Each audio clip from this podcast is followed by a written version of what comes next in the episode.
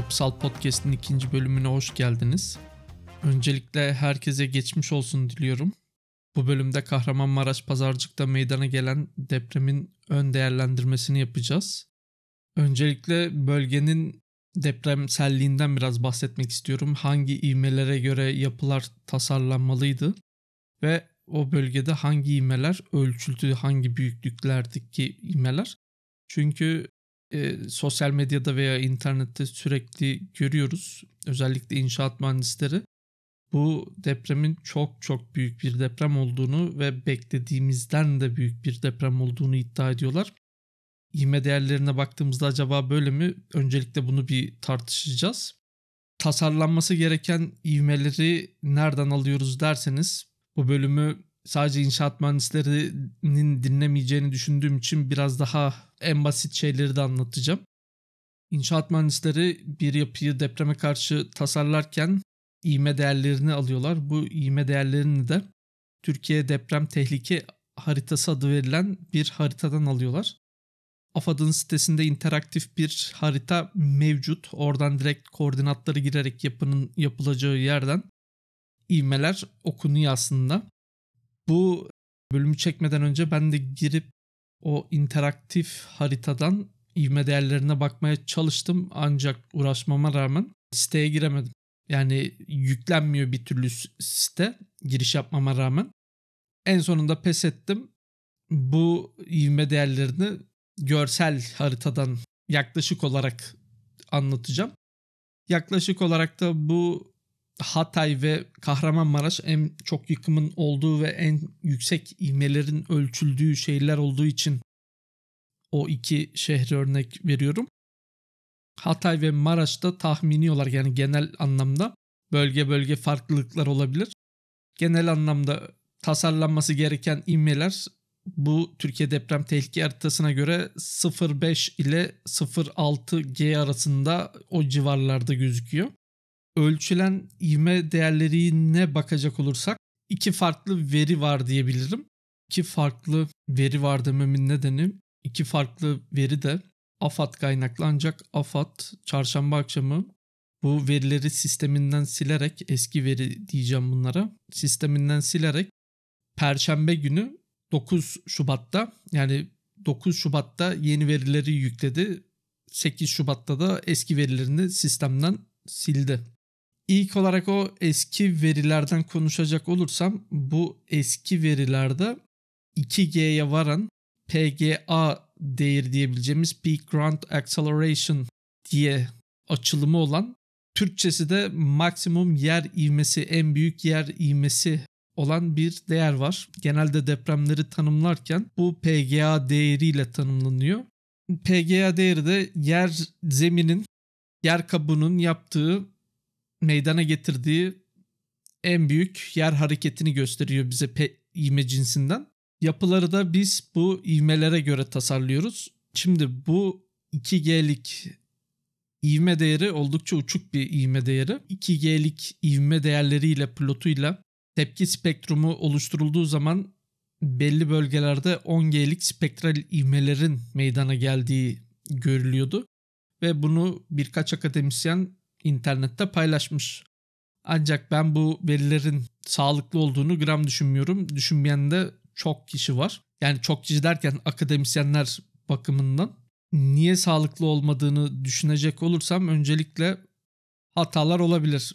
İki hata kaynağı olabilir. Bir alet bozulmuş olabilir. Yani alette sıkıntı meydana gelmiş olabilir. Ama birçok istasyonda olduğu için ben öyle bir olayın olduğunu düşünmüyorum. İkincisi kaydettiği verilerin işlenmesi sırasında yanlışlar yapılmış olabilir. Bir de üçüncü ihtimal var. Bir yanlış yapılmasa dahi aletin kaydı sırasında da alet ile altında bulunduğu zemin artık neyse döşeme, beton neyse yer hareketi nedeniyle bir darbe olabiliyor bu alete gelen ve bu alet bu darbeyi de kaydediyor bu darbenin etkisiyle alet aslında o zeminde meydana gelmeyen ivmeleri, değerleri de kaydedebiliyor. Bu tarz bir hata da olmuş olabilir. Bu tarz hatalar Yeni Zelanda'da vesaire başka ülkelerdeki depremlerde de kayıtlarda da görülmüş. Örnek olarak Yeni Zelanda'da 3G'lik bir ivme kaydı görülmüş ve bu 3G'lik ivme kaydının açıklaması bu şekil yapılıyor. Dediğim gibi eski kayıtlarda 2G'leri bulan kayıtlar var.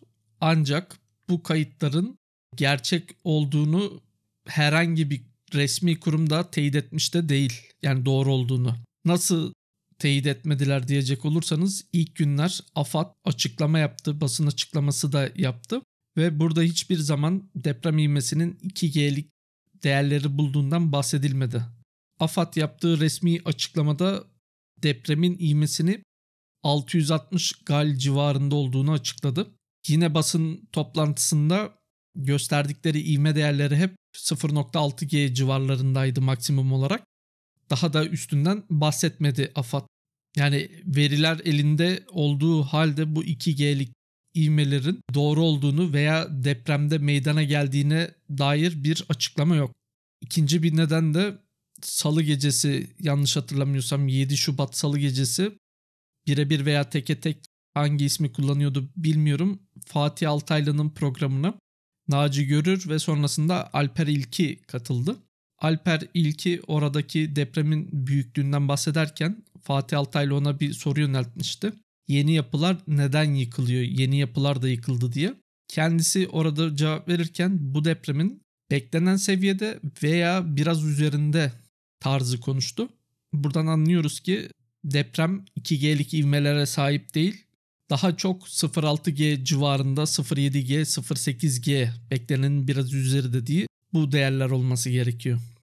2G beklenenin çok çok çok üzerinde bir ivme. Bir de yeni verilere bakacak olursam AFAD'ın yayınladığı Perşembe günü yayınladılar 9 Şubat'ta. O verilere baktığımız zaman yine 1.8G'lik, 1.3G'lik, 1. bilmem kaç G'lik ivmelerin istasyonlar tarafından kaydedildiğini yine görüyoruz. Ancak dediğim gibi bu ivmeler hala daha şüpheli. Bu şüphelerimi Twitter üzerinden 2-3 deprem mühendisliği konusunda çalışan veya geolog olan, yer bilimci olan kişilere ilettim. Bunların biri Alman kitte çalışan bir jeologmuş. Diğer ikisi Türkiye'de çalışan Naci Görür ve Beyza Taşkın. Beyza Taşkın sadece bana cevap olarak bir sorun olduğunu, olduğunu gözüktüğünü yani o şekil durduğunu ancak bu sorunun nerede olduğunu bilmediğini şu an söyledi. Ama gözüktüğünü söyledi sadece. Sorun var gibi duruyor dedi. Yani bu yeni verilerde şüpheli veriler o bakımdan. Bir de EMSC diye bir kurum var. Avrupa Akdeniz Deprem Merkezi olarak çevirebiliriz Türkçe'ye. Orada kayıt var mı yok mu, bilgi var mı diye bakarken Kandilli'nin orada bir raporuna denk geldim. İngilizce yayınlamışlar sadece. Türkçe bulamamıştım aradığım halde. Ne AFAD'dan bir bulabilmiştim öncesinde ne de Kandilli'den. Meğer Kandilli ilk günden beri bu raporu yayınlamış. Kandilli 6 Şubat'tan beri yayınladığı bu raporu benim elimdeki dördüncü versiyonu dört kez revize etmiş. Bunun nedeni de dediğim ivme kayıtlarının sürekli değişmesi AFAD sisteminde. Pazartesi yayınladıkları kayıtlardan perşembeye kadar ya da çarşambaya kadar sürekli kayıt sildiler. Kandilli'nin en son raporundaki ivme değerlerine bakacak olursam da o rapordaki ivme değerlerini doğru kabul edecek olursak genelde 0.5G civarında ivmeler olduğunu görüyoruz. 3-4 istasyondaysa 0.5G'nin üzerine çıkıldığını görüyoruz ivme değeri olarak plotuna baktığımızda.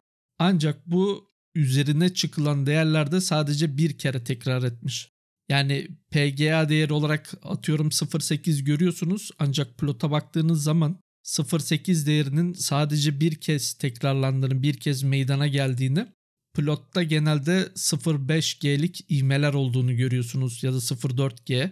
Bu görebildiğim bütün kayıtlar için o bakımdan ağırlıklı bu depremin ivmesi 0.5G civarında o Kandilli raporunun ivme kayıtlarına göre.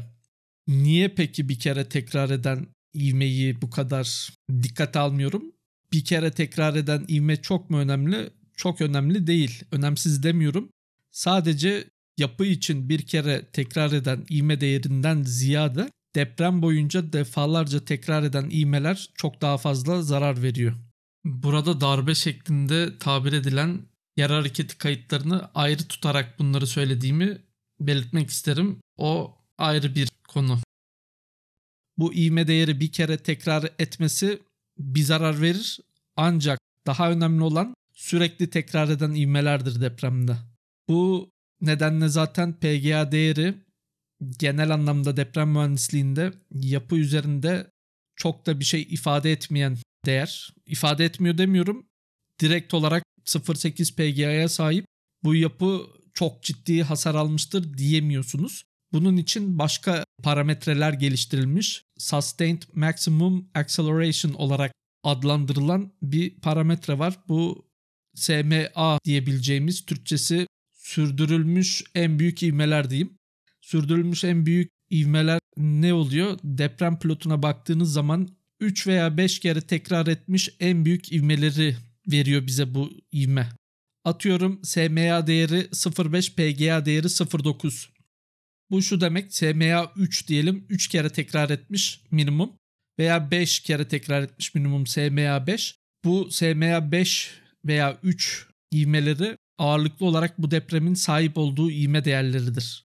Esas yapıya zarar veren bu ivme parametresi nedeni de dediğim gibi bir kere o ivmeye ulaşılıp bir daha ulaşılamaması çok bir hasar vermiyor yapıyor. Defalarca o ivmeye ulaşılması çok daha önemli. O bakımdan bu Kandilli raporuna göre konuşacak olursam bu depremin çok büyük ağırlıklı ivmeleri 0.5G civarında. O bakımdan Kandilli raporuna göre konuşacak olursam bu depremde meydana gelen ivmeler, maksimum ivmeler genelde 0.5G civarında çok çok büyük oranda. istisnai olarak bu aşılmış durumda. Bu bakımdan 0.5G'yi veya 0.6G diyelim 0.5-0.6G aralığını bu depremin ivmesi olarak kabul edebiliriz yapılar üzerinde etkisini anlamak açısından. Yapıların hangi ivmeyle tasarlandığına dönelim. Bölümün başında 0.5-0.6G'ye göre tasarlanması gerektiğini söylemiştim. 3 aşağı 5 yukarıda çoğunlukla bu büyüklüklerde olduğunu görebiliyoruz Kandilli raporuna göre. O bakımdan da yeni yapıların bu depremde orta veya ağır hasarlı olması kabul edilebilir. Bu 0.5G'lerin görüldüğü noktalar için konuşuyorum. Diğer noktalarda daha düşük ivmeler de var. Sadece 0.5G, 0.6G olmuş değil bütün yerleşim yerlerinde. Bu saydığım genelde Maraş ve Hatay'da ölçülen ivmeler. En büyük ivmeler oralarda ölçüldü. Diğer yerlerde biraz daha düşük. Bu iki bölge için yeni yapıların ağır hasarlı veya orta hasarlı olması kabul edilebilir. Ancak yeni yapıların bu kadar çok yıkılması bana göre doğru değil. Yani bu depremin büyüklüğü onu haklı kılmıyor. Onu demek istiyorum. Eski yapıların da yıkılmasını haklı kılmıyor depremin büyüklüğü.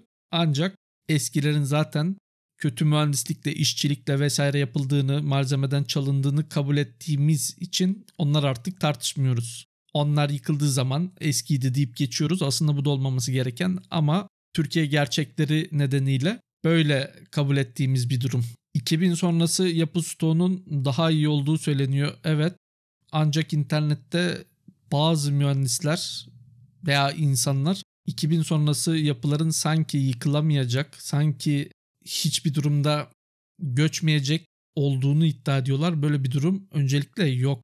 Yani nasıl yok? Yönetmeliğe uyduğunuz, malzeme çalmadığınız ve uygulamasını da çok iyi yaptığınız takdirde dahi yapınız depremde göçebilir. Yönetmelik bunu kabul ederek size tasarım yaptırıyor, size uygulamasını yaptırıyor. Bu sadece Türk yönetmeliği de değil, Amerikan yönetmeliği de aynı durumda. O bakımdan yeni yapılar yıkılmaz diye bir şey yok. Yeni yapı da yıkılabilir ve depremde gördüğüm kadarıyla da görüntülerden yeni yıkılan yapılar ciddi anlamda zorlandığı için değil, süneklik kapasitesi artık bittiği için değil, yapısal kusurlar bulundurduğu için yıkılmışlar. Bu bölümde konuşmak istediklerim bu kadardı ivme değerleri hakkında ön değerlendirme olarak.